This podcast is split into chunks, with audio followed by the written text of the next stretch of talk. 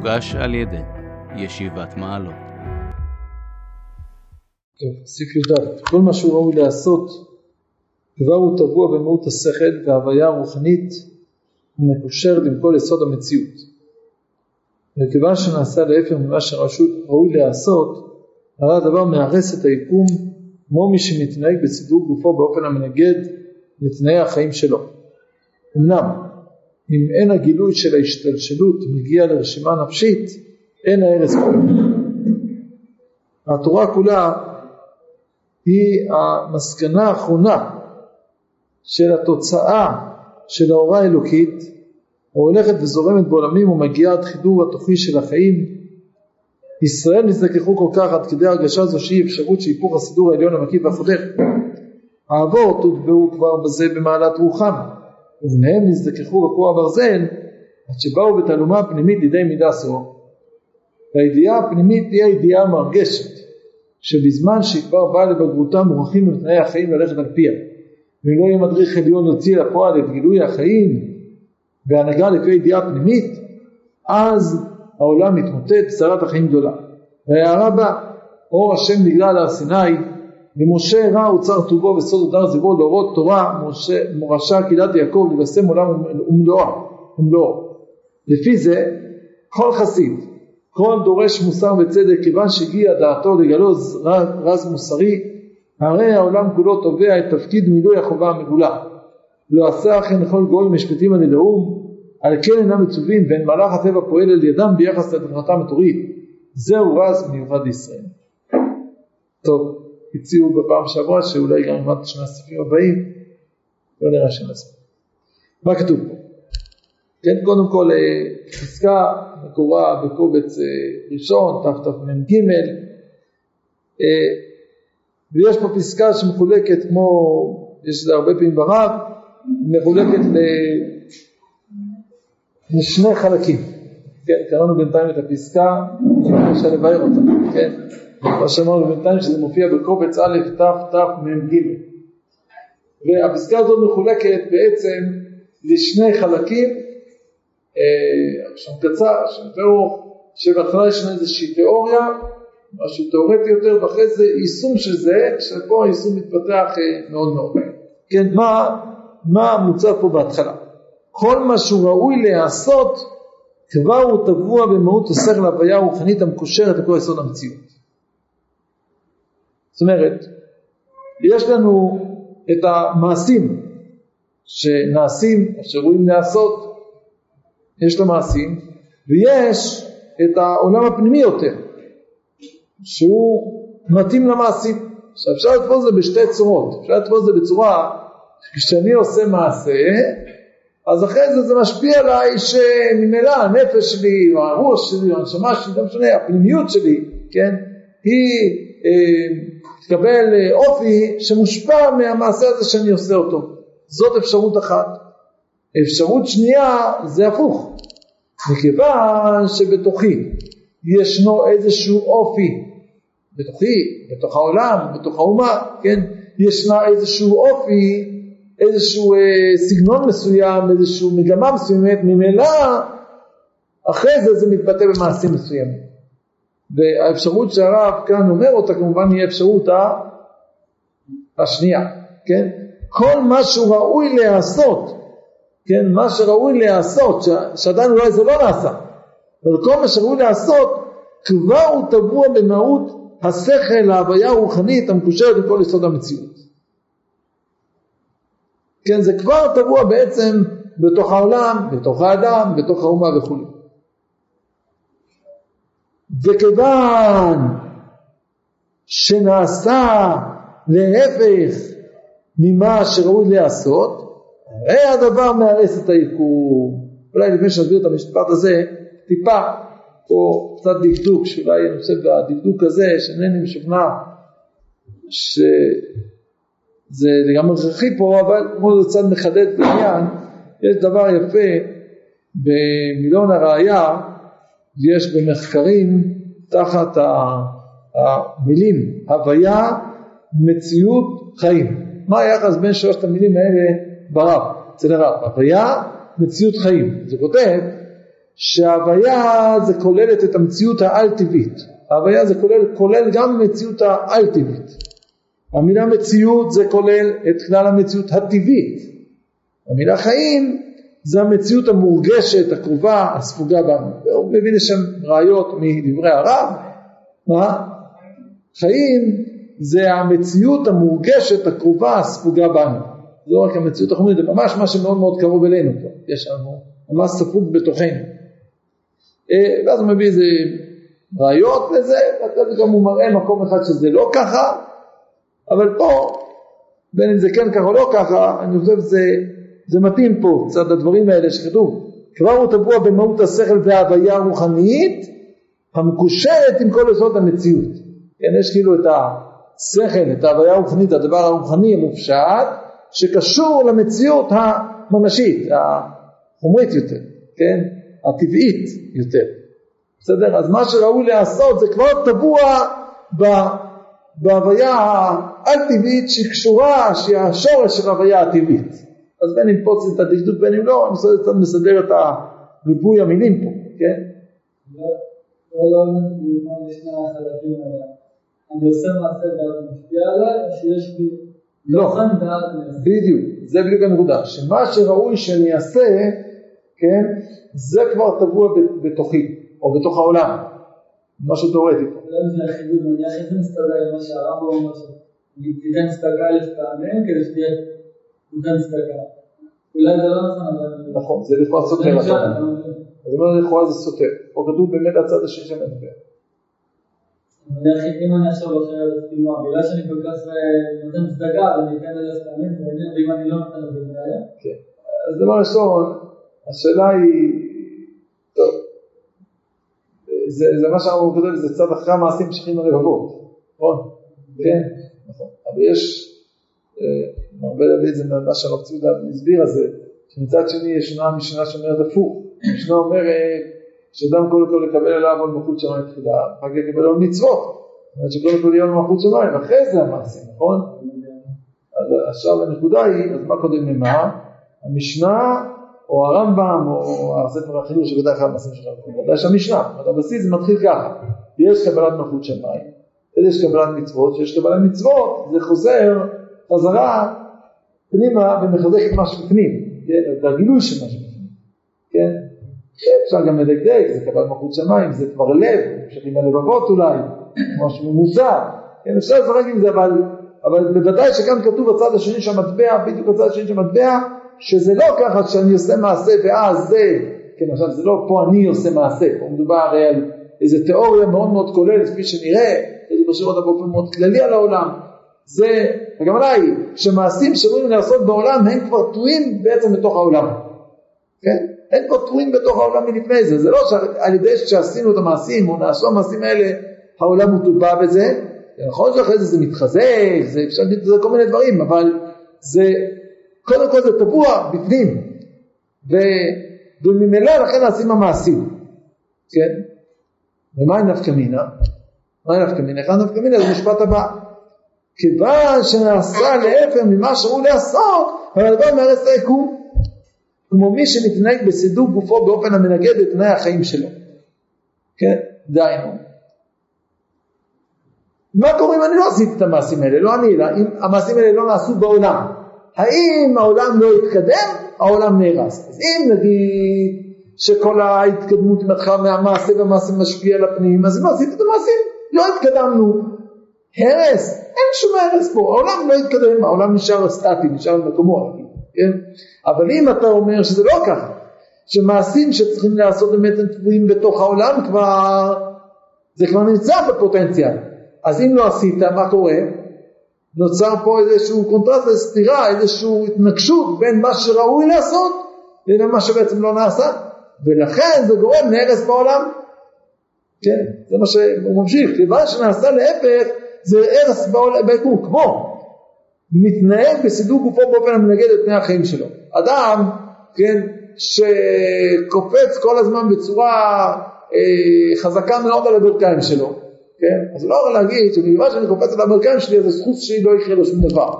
כן? כי אני עכשיו מראה, אני יוצר סחוס כזה שלא קורה לו שום דבר, וזה לא ככה.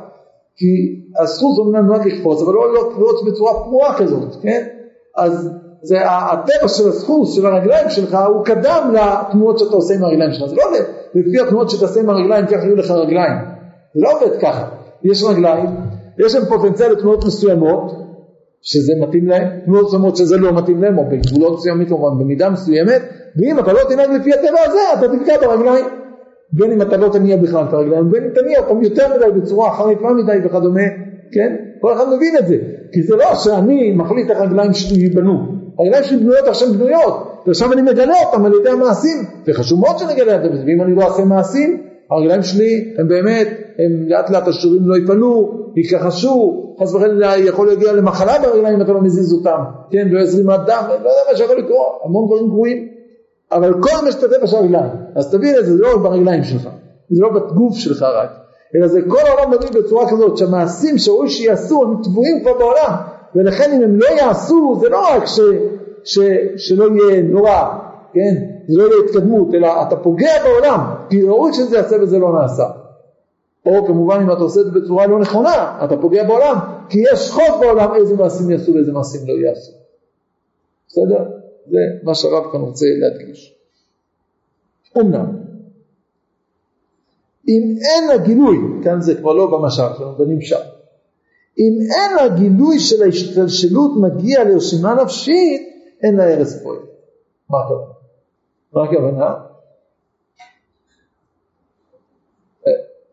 הכוונה היא כזאת. בתוך העולם, במהות הסבל בהוויה הרוחנית, ישנו איזשהו מעשה שראוי שיעשה, כן, ראוי שיעשה כך וכך, כן, מההוויה הרוחנית ועד עולם המעשה יש המון המון המון עולמות, המון עולמות, המון מישורים, שזה יורד למטה למטה, עד שזה מגיע לידיים והרגליים שלנו, שאנחנו ככה עושים, אנחנו עושים בצורה אחרת וכדומה. עכשיו, זה משתלשל, כן, יש עיקרון כזה שמתאים בנשמה, בבא, בעולם הפנימי ביותר, זה מתאים מאוד, כך ראוי לעשות, אבל עד שזה מתגלה בחוץ, זה לוקח כאילו זמן, הכוונה זה לא רק לוקח זמן, זה כאילו משתלשל ומתרגם מעולם לעולם, עד שזה מגיע לידי המעשה שראוי שנעשה. אם אני, למשל, מרגיש בנפש שלי כבר את הצורך לעשות את אותו מעשה, ולא עשיתי אותו, אז אני גורם להרס. כי אני כבר חש את זה, כבר מרגיש את זה, כבר ראוי שאני אעשה את זה ולא עשיתי את זה, הרסתי. אבל אם אני לא מרגיש עדיין, זה עוד לא הגיע למצב כזה שזה ירד עד כדי כך שאנחנו כבר מרגישים את הצורך לעשות את המעשה הזה, כן?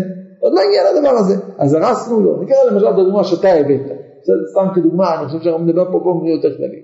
אם אדם יודע שראוי לתת צדקה, כן? הוא חש את זה כבר, הוא מרגיש את זה כבר, אבל מה? הוא לא נותן צדקה, אז מה הוא עושה? הוא פוגע. הוא עושה משהו שהורס אותו, כן? כי ראוי שיתן זקה והוא לא נותן זקה. אבל אם אדם עדיין לא הגיע להכרה הזאת, עדיין זה לא ירד לנפש שלו, שרוב, זה נכון שבאופן עקרוני, בתוך תוכיותו, קיים הדבר הזה של זקה. התינוק הזה הקטן שנולד שלשום, בתוך הנשמה שלו יש זקה וחסר. אבל התינוק הוא תינוק, הוא עדיין לא מרגיש את זה. אז זה שהוא לא נותן זקה וחסר, הוא פגע בעצמו, הוא הרס משהו. הוא לא הרס שום דבר עדיין, כי זה חכה. עוד לא הגיע הזמן, עוד לא הגיע בשלות, כן, זה, זה לרדת, שזה ירד למטה, אז באמת אם לא ממש את זה, זה לא יהיה טוב. אבל כל זמן שזה לא ירד למטה, כל זמן שזה לא הגיע ל, לרובד הנפשי, זה הרובד התחתום כמעט ביותר, לפני המעשים, אז ממילא אם לא עשית את המעשים, לא קרה שום דבר, כי לא נוצר פה איזה, איזה סתירה, חכה, זה עוד נמצא בתהליך של השתלשלות, של ירידה לעולם המעשה. בסדר? אני מסתכל למשל, כדי ש... זה מוכרח לבטוח הנגיעה למשל, ומתגרים עם הבעיה בפועל. יש את הסבירה גם. זה ידוע, אבל יש את עניין גם. נכון, אבל צריך שזה יצטמצם. המעשה שאנחנו עושים, זה לא כל האידיאל, זה אידיאל בצורה מצומצמת, בצורה מעשית שלו. אתה לא לקחת את כל האידיאל, להכניס אותו ככה לתוך המציאות. זה לתרגם אותו, זה מה שבדיוק השעה דיברנו. כן, לתרגם אותו, איך זה מתורגם, נכון? זה לא ששב, אם יש חסד, אז עכשיו אתה עושה חסד בכל, ללא גבולות, לא זה. זה לא עובד ככה. איך זה יורד לעולם המעשה? כי יש עוד כמה ערכים, יש כמה, יש כמה, יש לו השתשרות, זה מה שהרב גם כתב פה, שזה עולה בדרגה שזה מגיע למטה, זה לא בשנייה אחת מגיע למטה. טוב. טוב.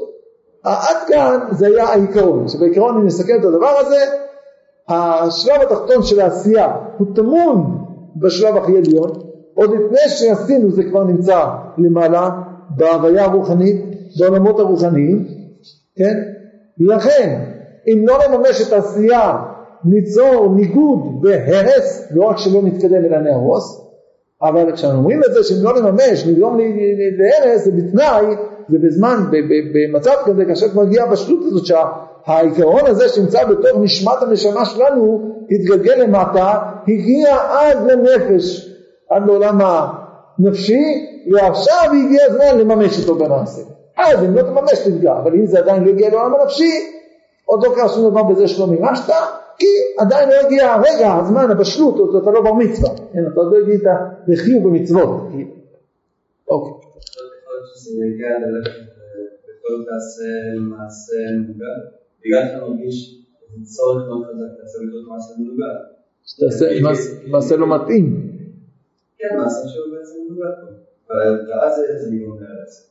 זה שלא תעשה מוגע. אם תעשה מעשה אחר, אם תעשה מעשה אחר, בוודאי שזה יכול לגרום להרס, כן? אבל אפילו לא תעשה זה גרום להרס. מתי שאתה תעשה מעשה אחר זה גרום להרס, דוגמה, דברים שאתה אומר, נגיד עבודה זרה, שביסודה, בפנים, עמוק עמוק עמוק, נמצאת השאיפה לאלוקים, אבל היא, והאנשים מרגישים, אבל הם מגלגלים את זה בצורה לא נכונה, ואז במקום להתקדם, הם נורמים שהעולם הנה בעצם אחורה. עדיף שלא תעבוד שום דבר, שיש תעבוד עבודה זרה, נכון? זה עדיף, שאדם לא יעבוד שום דבר, לא עבודה זרה ולא שום דבר, אבל בגלל שהוא מרגיש את הצורך הזה הפנימי, והוא לא מוצא את הצורת ביטוי נכונה, והוא מוצא את צורת ביטוי לא נכונה, הוא מהרס בסופו של דבר, נכון? אנחנו נגיע לקטע הזה, עוד מעט אנחנו נגיע לנקודה הזאת שאתה מהיר פה, מה קורה באותו שלב שאני יש בתוכי את הצורך הזה, ועדיין אין לי את התרגום המתאים למעשה, כן? עליו יותר את זה באופן מאוד דרמטי. קראנו את זה כבר, אבל אולי לא הרגשתם את הדרמה, את הדרמטיות של הדבר. כן, יותר מילה. הלאה. עכשיו הרב עובר ל- ליישום של העקרונות שבננו, כן? התורה כולה היא המסקנה האחרונה של התוצאה של ההוראה האלוקית, ההולכת וזורמת בעולמים ומגיעה עד חידור התוכי של החיים. זה משפט ראשון. כן? מה, מה בדיוק כתוב פה? קצת אה, להיכנס קצת לסגנון העברי של הרב. כן? נזכור שהרב עוסק בזמן שעדיין לא מדברים עברית פשוטה. נזכיר לי קצת שפעם ראיתי נדמה לי באיזה בית מדרש. כן? אה, אה, איזה, איזה לוח, חקיר, כן? שה... הלימודים, או כן, זה פה זיכרון לנדיף הנפלא והיקר שנשא בתוצאות הבניין, כן? זה תוצאות, כן? מה, מה, אז מה פה הכוונה ברוב תוצאות אצל הרב, כן? זה לא בדיוק כמו אצל שאומרים תוצאה, מה אומרים התוצאה של ההוראה האלוקית, כן? לא תוצאה כמו אצלנו קצת, מה? התורה זה תוצאה של ההוראה האלוקית. יציאה, מה כמובן היציאה? מה שיוצא מההוראה האלוקית, יש את ההוראה האלוקית, יש את ההוראה האלוקית, מה שיוצא ממנה, אבל לא מה שיוצא ממנה, יוצא ממנה המון המון דברים, ויש, מתגלגלים כל מיני דברים מההוראה האלוקית, עד שמגיעים למסקנה האחרונה, איך אתה מגבש את זה, איך ההוראה האלוקית מתבטאת בעולם למסקנה, כמובן למסקנה בשלב התחתון שלה, כן? עד הסוף, עד הגימור, כן? כמו מסקנת הסוגיה, הסיום שלה. אז התורה זה המסקנה האחרונה של התוצאה של ההוראה האלוקית, ההולכת, איזו הוראה אלוקית שהולכת וזורם בעולמים ומגיעה את חידור התוכי של החיים. אני חושב שלא ראיתי פה בקובץ שינוי, אבל יותר היה מתאים לכתוב, אני חושב, עד החידור התוכי של החיים. כן, ההוראה האלוקית היא חודרת לתוך החיים, כן, היא זורמת לתוך החיים, היא נכנסת לתוך החיים, בעצם פונה את החיים, והתורה זה נותן את ה... את ה מה, מה היא אומרת, כן, מה שיוצא ממנה לעולם, כן, מה היא, מה היא מורה לנו, כן, אז איך, מה היא מורה לנו לחיים שלנו התורה, מה ההוראה האלוקית אומרת לנו בתור החיים, זה נקרא תורה. הוראה, כן, היא מורה לנו מה ההוראה האלוקית אומרת לנו לחיים שלנו, מה היא אומרת לנו, מה היא, איך היא רואה את הדברים וכדומה. בסדר? זה התורה. אז התורה זה, זה כאילו מה זה מקביל, מה זה? זה, אם אני מעמיד את זה לגבי המשפט התיאורטי הקודם, כן? זה המהות, הסרל וההוויה, עם כל המעשים שאמורים לעשות בעקבות זה, כן? אמרנו שיש איזה עיקרון שנמצא בעולם הרוחני, שהוא מגיע לידי ביטוי במעשה, זה התורה. העיקרון הזה עם הביטוי המעשי שלו. כן, התורה זה כל מיני ערכים אידיאליים, עם ה... איך מממשים אותם בפועל בעולם, נכון? יש חסד, איך עושים חסד? יש הלכות, הלכות צדקה, הלכות חסד, איך, איך עושים את זה בדיוק, כן? זה התורה. זה צד אחד של המטבע. ישראל נזדקחו כל כך, עד כדי ההרגשה הזאת של אי האפשרות, האפשרות של היפוך הסדר העליון, הסידור העליון המקיף והחודר. הרי אמרנו שיש תנאי, כדי שזה יהיה הכרחי, שהרעיונות האלה חייבים להתממש אחרת הכל נהרס, מה, מה, מה צריך שיהיה? שיהיה לזה בשלות, יש מי שקולט את זה, נכון? אם אף אחד לא קולט את זה, גוי למשל, שלא קולט את התורה, והוא לא נהג לפי התורה, שום דבר לא קורה, העולם לא נהרס מזה, לא קורה שום, שום דבר לא קורה בעולם מזה, שגוי לא שומר שבת או לא קיים מצוות או משהו כזה, שום דבר לא קורה מזה, כן? אין בזה שום בעיה. ישראל, להם יש אה, אה, חוש חש פנימי עדין, שהם הזדקחו, כן? הם הגיעו למצב כזה, שמרגישים שאי אפשר להפוך את הסידור העליון המקיף והחודר. אי אפשר לפעול בעולם בלי התאמה לסידור העליון, לרעיונות האלוקיים, להוראה האלוקית, שזה סידור מקיף, מקיף את כל העולם, מעל כל העולם וחודר לתוך כל העולם, כן? אני חושב שאולי יש פה, אה, היה אפשר טוב, כאילו, מקיף בפנימי עולם, כן? אפשר לתת זה בצורה פשוטה, מקיף את כל העולם, חודר, אבל זה גם אור שמקיף הכל מבחוץ וחודר לתוך כל העולם כולו. אז ישראל הם בעצם מה יש להם, אולי אם תקשרו אותי למשפט הראשון, למשפטים הראשונים, מה, מה, מה יש לי לישראל? מה יש להם? טוב, נעזוב רגע, עוד, עוד אני אגיד. כן, אוקיי, אז זה ישראל, בסדר? אז יש, התורה זה הרעיונות עם המעשים, אלוקיים, כפי שמתאים ש, שיכולים לחדור, שיכולים, איך ההוראה האלוקית חודרת לתוך העולם הזה, כן? זה התורה. ישראל הם חשים שחייבים לפעול בעולם בהתאם לתורה. אחרת, ומכיוון שהם חשים ככה, כמובן, אחרת זה, זה, זה מסוכן מאוד. עכשיו, זה מה? זה? התורה זה יסוד המציאות.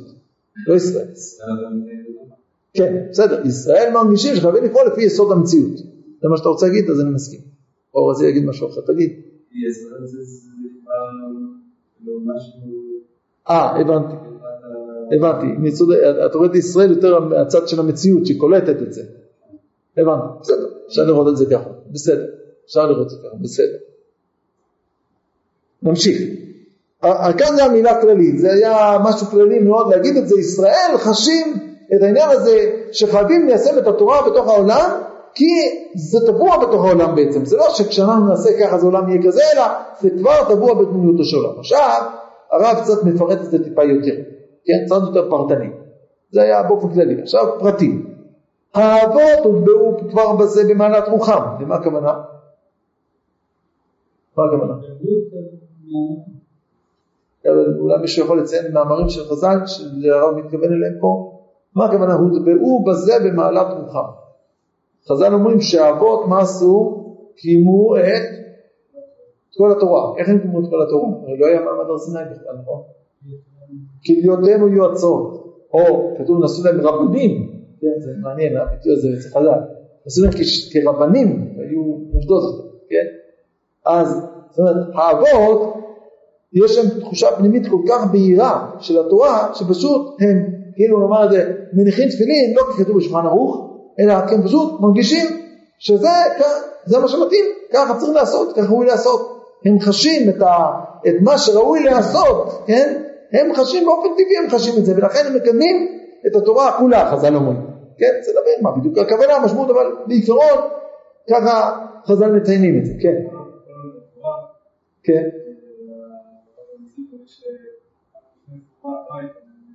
לא היה את התורה ששומע על הספרים, כן, בסדר, ודאי, ולא במדרגה של לעבוד, כן, כן, בסדר, ודאי, שיש שום נבואה, חוכמה, כן. מה? כן, כן, כמו טבע, כמו טבע. זה פשוט היה, בטבע שלהם, זה ככה, כמו שאתה נושם, אתה אוכל, אתה שותה, זה גם היה קיום המצוות, זה משהו טבעי, פשוט. זה פשיטה שזה ככה, מה? יעלה על הדעת, ללכת בלי שם השם עליך, לא, לא יעלה על הדעת, כן. שיטה שלו, זה האבות, האבות ובניהם, הבנים של האבות כבר לא היו במדרגה כזאת, עם ישראל, מה, מה קרה אצל הבנים? ובניהם נזדקקו בקור הברזל עד שבאו בתעלומה פנימית לידי מידה זו, והידיעה הפנימית היא הידיעה המרגשת, שבזמן שכבר באה לבגרותם מבורכים הם תנאי החיים ללכת על פיה, וכולי. מה קרה אצל הבנים?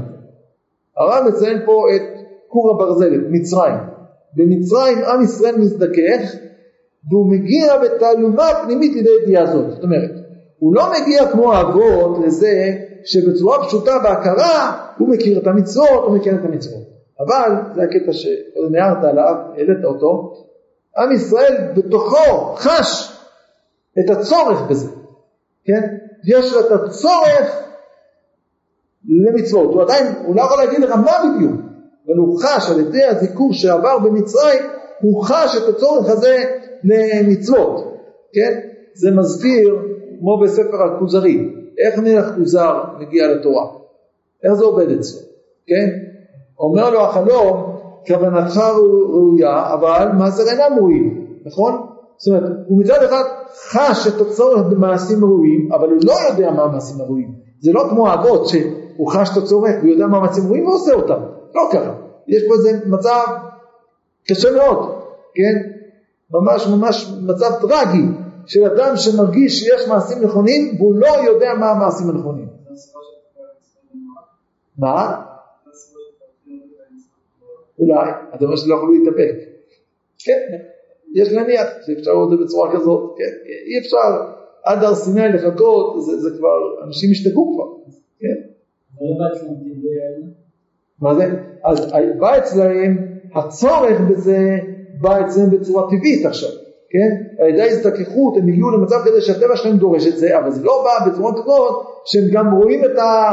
את ה... הם מממשים את זה, זה הם לא מצליחים לראות כמו האבות, האבות מצליחים, הם לא מצליחים לראות את זה כמו האבות, בסדר? מה?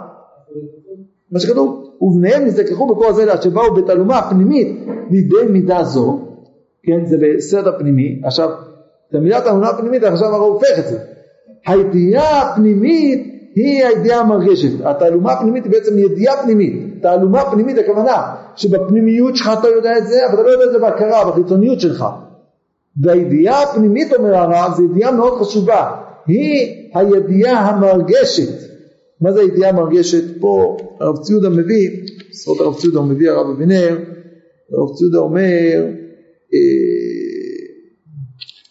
כן, כן, יש מדרגות בידיעות, ידיעה חיצונית וידיעה פנימית, ידיעה פנימית היא ידיעה ששייכות, כן, ואדם ידע, יש דברים שאדם יודע, אני יודע שזה קרה בכך, זה מדבר אליי, לא מתחבר, ידיעה פנימית זה התחברות לדבר הזה, כן, כמו האדם ידע התחבב, הוא מפנה לספר נתניה פרק ג', שם נתניה כותב, הדעת היא מלשון ואדם ידע התחבב, הוא לשון התקשרות והתחברות, נתניה התחברות, שמקשר דעתו בקשר אמיץ וחזק מאוד, במשך הדברים, ועל כן אדם הוא, הוא קיום המידות וחיותם, עכשיו נתניה פרק ג', בקיצר, ידיעה פנימית פירושו דבר ידיעה של קשר פנימי, אבל הידיעה הפנימית הזאת היא עדיין תעלומה, כי אינך יודע בדיוק מה המשמעות, אתה קשור למשהו ואתה לא יודע למה, כן, מה בדיוק אתה מחפש? אתה מחפש משהו, חסר לך משהו, יש לך קשר לזה משהו ואתה לא יודע בדיוק מה, כן? כמו האדם שמחפש את האישה, והוא לא יודע, הוא לא מצליח, הוא יודע שחסר לו משהו, לא טוב להיות האדם לבדו, כן? הוא מחפש משהו, ברור לו שחסר לו משהו, אבל אתה שואל, מה בדיוק חסר לך? הוא לא יודע, הוא מנסה, החיה הזאת לא, זה לא, זה לא, זה לא, הוא רק יודע מה לא, הוא לא מצא מה כן. באמת, כי הכן הזה עדיין לא קיים בפועל, עד שהקדוש ברוך הוא לא יוצר אותה, כן? אבל בתוכו הוא חש את הצורך בזה, כן? אז הידיעה הפנימית, הידיעה מרגשת, שבזמן שהיא כבר באה לבקרותה, מוכרחים הם פני החיים ללכת על פיה, כן? בהתחלה זה, אתה מרגיש צעד צורך בזה, עוד יותר, עוד יותר, עוד יותר, עד שדי, אני כבר לא מסוגל, אני חייב את ה... איך אני מממש את זה? ואני לא יכול לממש את זה, כי אני לא אבות, כי אין לי את אותו עוצמה פנימית כמו אבות, לחשוף את המצוות בצורה טבעית. ואם לא יהיה מדריך עליון להוציא אל הפועל את גילויי החיים בהנהגה לפי הידיעה הפנימית, אז העולם מתמוטט לצרת החיים גדולה. אם חס וחלילה לא יהיה מישהו שם יודיע לנו מה אנחנו כל הזמן חפשים, כן, לנו מדריך עליון, כן, שיודע לנו מה אני בדיוק מחפש כל הזמן. אני יודע שמחפש, אני יודע שחסר לנו משהו, אני יודע שאני קשור למשהו אדיר. איך? מה, מה בדיוק, מה, למה בדיוק אני פה מחפש? איך בדיוק אני מפרט את זה? איך אני מגלגל את זה למעשים מסוימים כאלה או אחרים? אז אם אני לא עכשיו אצליח למצוא את זה, כן, אנחנו עכשיו ניכנס בטרגדיה עצומה ונוראית. למזלנו מה קורה? כן, זה הכל כמובן מתוך הזיכור של מצרים, כן? מה קורה? הירדה אור השם נגלה על הר סיני. כן, אז בא הקדוש ברוך הוא מגלה לנו את המצוות על הר סיני. כן, שימו לב איזה מין תיאוש שקיבלנו פה. אני תמיד חשבתי שאני יצאתי ממצרים, והיה לא רגיל, היה בסדר גמור, נחמד מאוד, כן? ואולי נגיד שלא הבנו מה פתאום הודיעו לי, יש מעמד הר סיני, זה לקבל מצוות, חשבתי עושים חופש, פתאום אומרים לא, חופש נגמר, שאתם הולכים לקבל מצוות, ככה זה אפשר לראות את זה בצורה כזאת, נכון? תגעו לתמונה שאנחנו יוצאים ממצרים ומקבלים את התורה, לכאורה נראה לי וחמד מאוד, אבל הרב מתאר לנו את הדבר הזה, מה בעצם קורה פה? שאנחנו יוצאים ממצרים, אנחנו נמצאים במצב של הזדככות, של איזה צור פנימי כזה, שאנחנו כבר רוצים לקבל את התורה. כן? רצים ורצים לקבל את התורה. כן? מה שסופרים חמישים יום, כן, סופרים עוד יום ועוד יום, בואו נעשה חשבון. זה כלום.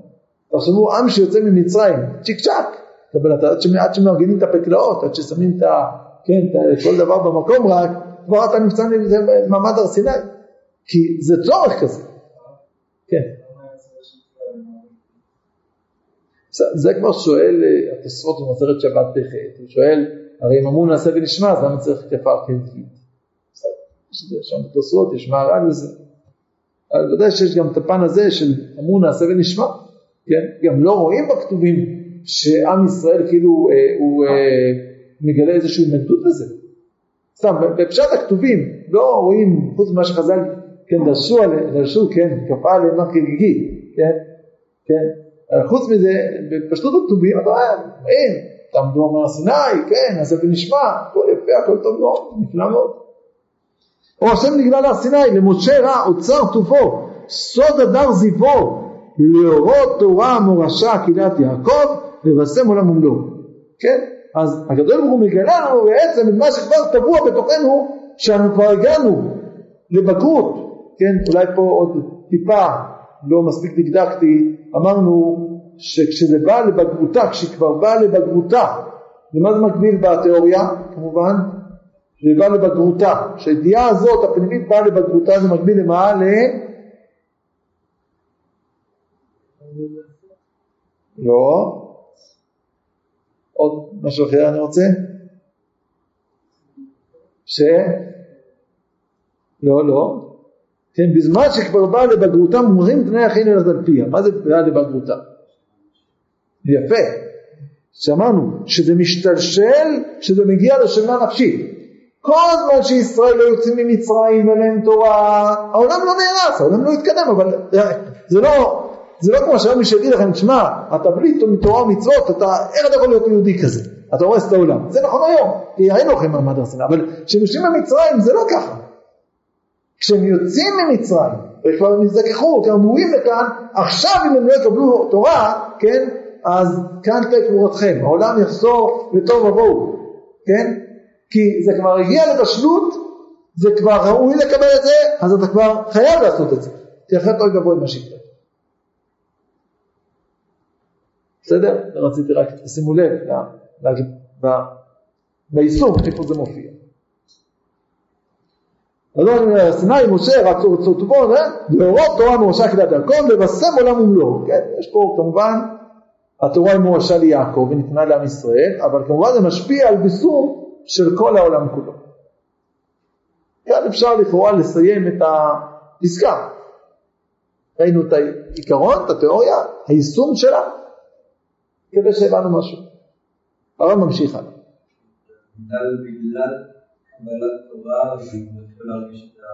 להפך, בגלל שהם חשים בתוכם את הצורך שלהם להנהיג את החיים שלהם, את העולם כולו, על פי הסידור האלוקי המקיף והחודר, העליון וכו' וכו', לכן עכשיו הם כבר מקבלים תורה. כן? אתה לא, אתה לא חש את הצורך לסדר את החיים שלך על פי ההערה האלוקית כי קיבלת תורה. זה לא עובד ככה. אני חושב מה להגיש לי. אני מרגיש שהתורה עומדת להגיע בזמן הקרוב, אז אולי בגלל זה אני מתחיל להרגיש. לא, לא. התורה באה למדו צורך. ישנו צורך לעם ישראל לסדר את החיים שלהם, של כל העולם כולו, על פי ההערה האלוקית, ועכשיו מחפשים את הדרך איך לעשות את זה, ואז הם מקבלים את התורה. בסדר? אוקיי. נמשיך הלאה. לפי זה, כל חסיד, כל דורש מוסר וצדק, כיוון שהגיע דעתו לגלות רז מוסרי, הרי העולם כולו תובע את תפקיד מילוי החובה מגולה. קודם כל, מה הכוונה באופן כללי? המשפט הזה, על מה הוא מדבר? על מה הוא מדבר המשפט הזה?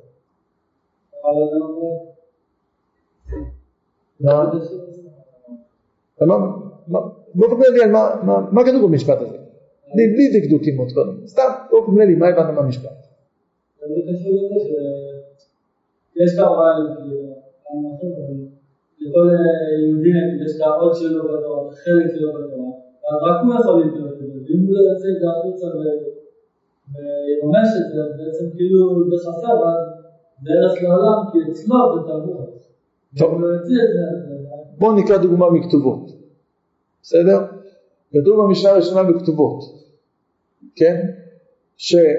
בתולה כניסת ליום הרביעי. למה? שפעמיים בשבת בתי דינים יושבים, שהיא נמצאת על הבתולים. מי אמר את זה בתולה כניסת ליום הרביעי? מי אמר את זה? כן, איזשהו מישהו אמר את זה, נכון? זה ממרה שנקבע במשנה שהתחילה מאיזשהו מישהו. יודעים מי זה המישהו הזה? זה עליו הוא מדבר עליו, החסיד. זה חסיד. היה פעם איזה חסיד. לא יודע, קראו לו רבי, רבי יהודה רב זה, כן? שהוא, החסיד הזה, הוא דורש דורש מוסר וצדק, הוא כל הזמן מחפש, כן? מוסר וצדק בעולם, איך להוסיף שהעולם יהיה יותר מוסרי, יותר צודק, יותר טוב, יותר מהיר, וכו' וכו', נכון? נכון? באיזה שלב מסוים, עולה בראש של החסיד הזה, איזשהו רעיון, איך אפשר עכשיו לממש את המוסר והצדק עוד יותר טוב, עוד יותר חזק, עוד יותר עוצמתי, עוד יותר עמוק, כן? אז מה הוא עושה? הוא מגלה רז מוסרי. מגלה רז מוסרי, איזה סוד מוסרי שהיה קודם נסתר. לא חשבנו, ממש לא חשבנו על הרעיון הזה, שבתולה יעשה ביום. קודם חשבנו שבתולה תנסה בכל יום. פתאום עלה רעיון מבריק, בתולה תנסה ליום הרביעי. איזה יופי, איזה נפלא הדבר הזה. כן? ועכשיו הוא מגלה את זה. כן? הוא מגלה את זה. לכן הוא גם נקרא, מה הוא נקרא? איך הוא נקרא? חסיד. למה הוא נקרא חסיד? כן, אבל אני רוצה, חסיד זה מה שתרגיד חסידות זה מעבר לחובה הפסוטה, נכון? כי לפני שעונה בתולה ניסה ביום הרביעי, בתולה אחלה ניסה בכל יום. אז הם עושים משהו מעבר לשורת הדין, בתולה ניסה ביום הרביעי. תזכור, כשהוא אמר את זה, זה לא היה קבוע, נכון? זה היה המצאה עכשיו, חדשה, נכון? הוא אמר את זה. עכשיו, איך אנחנו עושים את זה בצורה פשוטה? שבא חסיד ואמר בתולה נישאת ביום הרביעי, כן? אז עכשיו מה יקרה הלאה? מה יקרה הלאה? לאט לאט אנשים, מה יקרה לאנשים? לאט לאט תתרגלו, אם הממרה שלו כמובן תתקבל, לאט לאט תתרגלו לזה, יעשמו את זה, זה יתקבל, עד שזה במשנה ולא נדע אפילו מי יחסיד את זה. זה כבר פשוט. וזה כבר יהיה שורת הדין, או יבואי מי שלא יעשה את זה, נכון? זה בצורה פשוטה. אבל מה האמת? האמת היא בדיוק הפוכה. למה החסיד אמר את זה? אתם יודעים למה החסיד אמר את זה? זה לא שהוא קם בבוקר ופתאום עלה לו כזה מנראה יום. אלא הייתה תביעה מהעולם. הייתה תביעה בתוכנו, בתוך עם ישראל, לאיזשהו תיקון, לאיזשהו שיפור. במקרה שהבאתי, לא חושב את זה מראש, אבל אני אומר, במקרה שהבאתי, למשל, יכול להיות שבאמת היו כל מיני תקלות, ורצינו לבצר את חומת הטהרה בישראל. בסדר? נגיד. ובגלל שגם בצורך הזה, בא אותו חסיד, כן? וגילה לנו את הדרך לעשות את הדבר הזה. ממילא כשהוא אמר את זה, זה לא, אתה יודע מה, אמרת את זה, דבר נחמד, בוא נחשוב עליך. לא. אתה אמרת מה שחיפשנו. תודה. תודה לך. תודה לך שהמגילית לנו את הרז הזה, את הפטנט הזה, את הדבר הנפלא הזה, איך אפשר עכשיו לשכלל את בניין הנישואים בישראל. לכן, תראו, יש פה משהו, אני, נראה לי שהרב עושה את זה בכוונה, לא יודע אם אני יותר מדי, הרי העולם כולו תובע את תפקיד מילוי, החובה המגולה. הוא קרא לזה, הוא חסיד, אבל זה בעצם חובה. אני חושב שהרב בכוונה משחק עם זה. החסיד שהוא מגלה זה, זה כאילו משהו מעבר, כן? אבל בעצם זה חובה, כי זה שהוא גילה את זה, זה לא מתחיל ממנו, ועכשיו אנחנו מושפע ממנו או לא מושפע ממנו, אלא זה שהוא גילה את זה, זה מכיוון שישנה תביעה פנימית שלנו לתגלית הזאת, שהוא עכשיו בא ומגלה אותה. כי כל מה שראוי לעשות, הוא כבר טבוע בעצם בתוכנו. הבנו? זה הפירוש לפי זה, מה זה לפי זה? מה הכוונה לפי זה? לפי העיקרון הזה שהסברנו, שכל מה שראוי לעשות, זה כבר טבוע בפנים, כן, אז ממילא שהחסיד מגלה את זה, זה לא שום מגלה, ועכשיו מתחיל איזשהו תהליך התפתחותי, שאנו לאט לאט מושפעים מזה. זה לא עובד ככה, זה עובד בדיוק בצורה הפוכה. אנחנו חפצים בתקלית הזאת, אנחנו מרשים את הצורך, רק שלא כל אחד ואחד מאיתנו יודע לבטל, לגבש את זה, אז כמו שבמעמד הר סיני, הקדוש ברוך הוא גילה לנו, במשך הדורות, בתורה של הפה, זה לא מעמד הר סיני כל פעם, זה איזה חסיד שמגלה לנו, שמוריד לנו פה למטה את הביטוי איך עכשיו משכללים עוד יותר את המציאות, איך מגלים עוד יותר בצורה משכללת את הרוע האלוקית, או איך מתאימים אותה למציאות שקיימת כרגע וכדומה וכדומה. זה, זה הכוונה לפי זה. לפי זה, זה חובה, זה תובע, העולם תובע תפקיד מלא חובה מגולה. כל העולם רוצה עכשיו איתנו שנמרש את זה, כי זה שגילה לנו את זה, זה בגלל שזה ראוי, כן? לא, נגיד זה ככה, לא הרב קוק אמר את החידושים שלו, ואנחנו שומעים, ויש לנו את הזכות שהוא אמר לנו את זה, זה לא נכון, זה בכלל לא נכון, אנחנו, אנחנו היינו חייבים את כל העומק הזה, מכיוון שאנחנו חייבים את כל העומק הזה, אז היה איזה חסיד הרב קוק שכתב לנו את זה, תודה רבה. אז זה לא מתחיל ממנו, זה מתחיל מהדור, זה מתחיל מהעולם. בפועל צריך את אותו חסיד, אותו אדם גדול, שהוא יחשוף לנו את זה, כי לא בכל אחד מאיתנו יש את העיניים כדי לראות את המשמעות, אבל את הצורך בדברים הגדולים האלה, או בתקנות האלה, זה עולם לכל הכיוונים, בהלכה, בהגדה, זה לא משנה במה, כן? הצורך ברעיונות האלה, אני זוכר עד היום, פעם הרב ויצמן, שאמא או אבא שלנו נפטרו, ישב שבעה, ואז היה בדיוק כינוס שיעור א', ואז הייתי הולך לבוא, דיברתי עם מורים, הלכתי לדבר עם מורים, אז אמרתי את הרעיון הזה שהתורה מתפתחת לא לפי הרבנים, אלא לפי התלמידים. הרבין יכול לתת את כל השיעורים הכי נפלאים שבעולם. אם התלמידים לא חושבים את הצורך בשיעורים האלה, בסגנון הזה, זה לא עזור שום דבר, זה מה שאתה תעשה. אלא יש את הצורך, עכשיו יש מישהו ממלא את הצורך הזה. ככה זה עובד לדבר הזה. זה לא תמיד מקביל, כי רעיונות נזרקים לעולם, לעולם מוכשר. כן, אז רציתי להוסיף, אחרי כל מה שאמרנו, זה גם נכון, שכאשר הוא מתואנס את היום הרביעי, זה לא שכשהוא אמר את זה מיד כולם ביצעו את זה. באופן מציאותי, התאומים גם לוקחים זמן, ועד שמתפשטים, זה גם קיים התהליך הזה שזה גדול אמר את זה, ועכשיו אנשים לאט לאט חולטים את זה, כן? זה לא שזה לא קיים, לא שערב פה, ואני אגיד, זה לא קיים הדבר הזה. זה ברובד מסוים, ברובד עמוק יותר, אתה צריך להבין את זה, שזה שמרו את זה, זה נובע מהצורך הבסיסי. כנראה זה מתגלגל, כן? יש צורך, נזרק הרעיון, הצורך עוד יותר מתגבש, הרעיון עוד יותר נזרק, כן? אבל להבין שמה שנזרק בעולם, זה נובע קודם כל מהצורך שלנו שהדבר הזה יאמר. ולא שנאמר משהו, ועכשיו אוי ובוי, יש לנו עוד הלכה. מה נעשה? כן? טוב.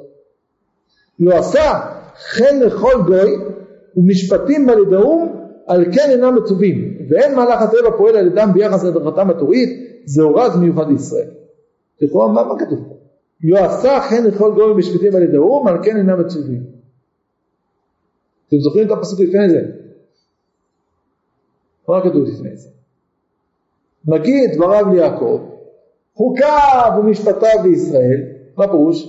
נגיד מעמד הר סיני, בסדר? הוא אמר לנו את החוקים שלו, לא עשה חן לכל גוי, הוא לא עשה להם מעמד הר סיני, משפטים מה בל ידעו, הם לא יודעים את המשפטים, לכן על כן אינם מצווים, מה לא רוצה להגיד, הוא ברור, לנו גילה, אותנו ציבה, הם מצווים, לא עשה את זה לכל גוי, מה?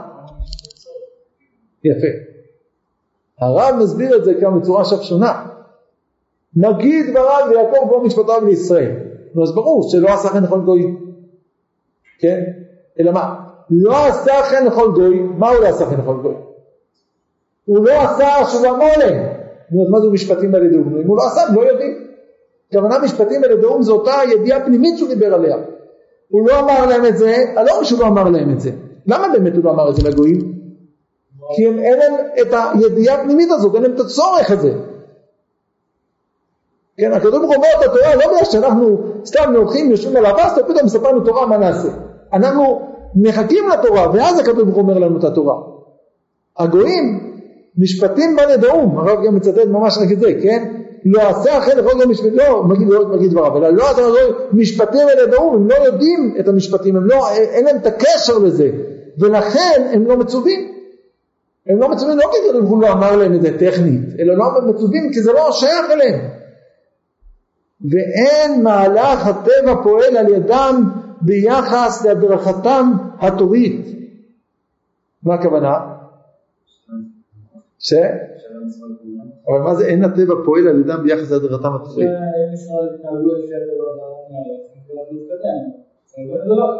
כן, זאת אומרת זה לא משפיע אם הם עושים טוב או רע. זה נכון? ברמה אחרת.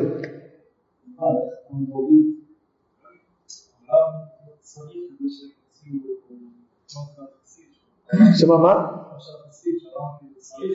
כן.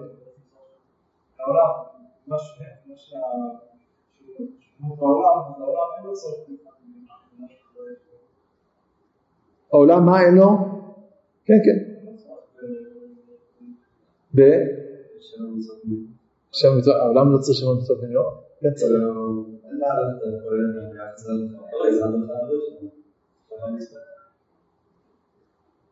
אני רציתי שאולי הפשעת, אני קצת מתקשר בזה, אולי הפשעת, אין מהלך הטבע פועל על ידם ביחס להדרכתם התורית. אצל עם ישראל, מה שקורה לעם ישראל, ההיסטוריה שלו, מה שעובר עליו, זה יש לו, זה הכל קשור להדרכה התורית שלו, זאת אומרת, הוא מזדקר במצרים, שאני מקבל את המצוות, אחרי זה עוברים עוד דורות, מקבל בתורה עשית גם מרבי, עוד דורות, כל מה קורה, מה, מה שעובר על עם ישראל, זה מפתח אצלו, כל הזמן חשיפה של הדרכה תורית. כן? כי החיים שלו כל הזמן קשורים בתורה בעצם, וממילא כל הזמן הם הולכים וחושפים עוד צורך, ועוד משהו, ועוד משהו, ועוד משהו. כן? זה מה שקורה. אבל אצל הגויים, אין מהלך הטבע פועל על ידם. אני, אולי אפשר לטוב פה בהם. כן? יש הביטוי פה על ידם, אצלנו קצת מטעה אותנו, עכשיו זה יותר הכוונה. אין מהלך הטבע פועל על ידם. כן? הם לא עושים פעולות כאלה שהם מגלות להם, חושפות למדרכה תורית, כי הדרכה תורית שלהם באה מעם ישראל, אנחנו מדריכים אותם שבמצרים, הם לא מחדשים תורה, אין להם את הצד הזה של לחדש תורה, כן? הם לא מנועים לזה, אין, אין להם אותה רשימה נפשית שקושרת אותנו, אותם לדברים העליונים האלו. ממילא הטבע שלהם, ההיסטוריה שלהם, ההתפתחות שלהם, היא לא באה אל היחס להדרכה תורית שלהם. הם לא באים לחשוף פה עוד איזשהו עניין, עוד עניין כזה, עוד עניין אחר וכדומה. כן? זה רק אצל עם ישראל עובד בצורה כזאת. עם ישראל, מה שעובר עליו, זה כל הזמן תהליכים כאלה שבאים וחושפים בתורו כל מיני צדדים של תורה, של הדרכות אלוקיות. כי לעם ישראל יש כן את הקשר ואת התחושה הזאת של הצורך שלו להיות ישר עם אל, להיות מודרך על ידי העיירה אלוקית. כאן נראה לי שזה פה הפשט במשפט הזה, אבל אפשר עוד דיין. טוב, סיכום אז קצר, אחרי שראינו את העיקרון הזה בפתיחה של שמה שראוי לעשות זה תבוע בתוכנו, זאת אומרת החוץ בא מהפנים. הרב מתאר לנו בעם ישראל את התהליך הזה של קודם כל בעבות שהפנים זורם, אחרי זה בעם ישראל שלאט לאט הוא נהיה מוכשר לקבל את התורה ולכן ממנה ניתנת לו התורה, ואחר כך גם בהתפתחות של תורה שהם בעצם להבין את הדברים בצורה כזאת שכאשר חל איזושהי תקנה חדשה, איזו מצווה חדשה וכו', זה לא שהם תקנים מצווה ואז אוי ובואי צריכים לקבל אותה, אלא זה בדיוק עובד בצורה הפוכה. יש לנו את הצורך מהמצווה הזאת, וממילא מתקנים אותה. דוגמה, אנשי מאלפת לנו, כן, אמירת הלל, ביום עצמאות, כ"ח אייר, כולם אנשי מבינים את זה, שהתקנה הזאת לא הייתה מחזיקה מעמד אפילו יום אחד, אלא אם כן היו אנשים כאלה שחשים את הצורך במשהו. אז באים, אומרים, טוב, אז תגידו, טוב, עד כאן.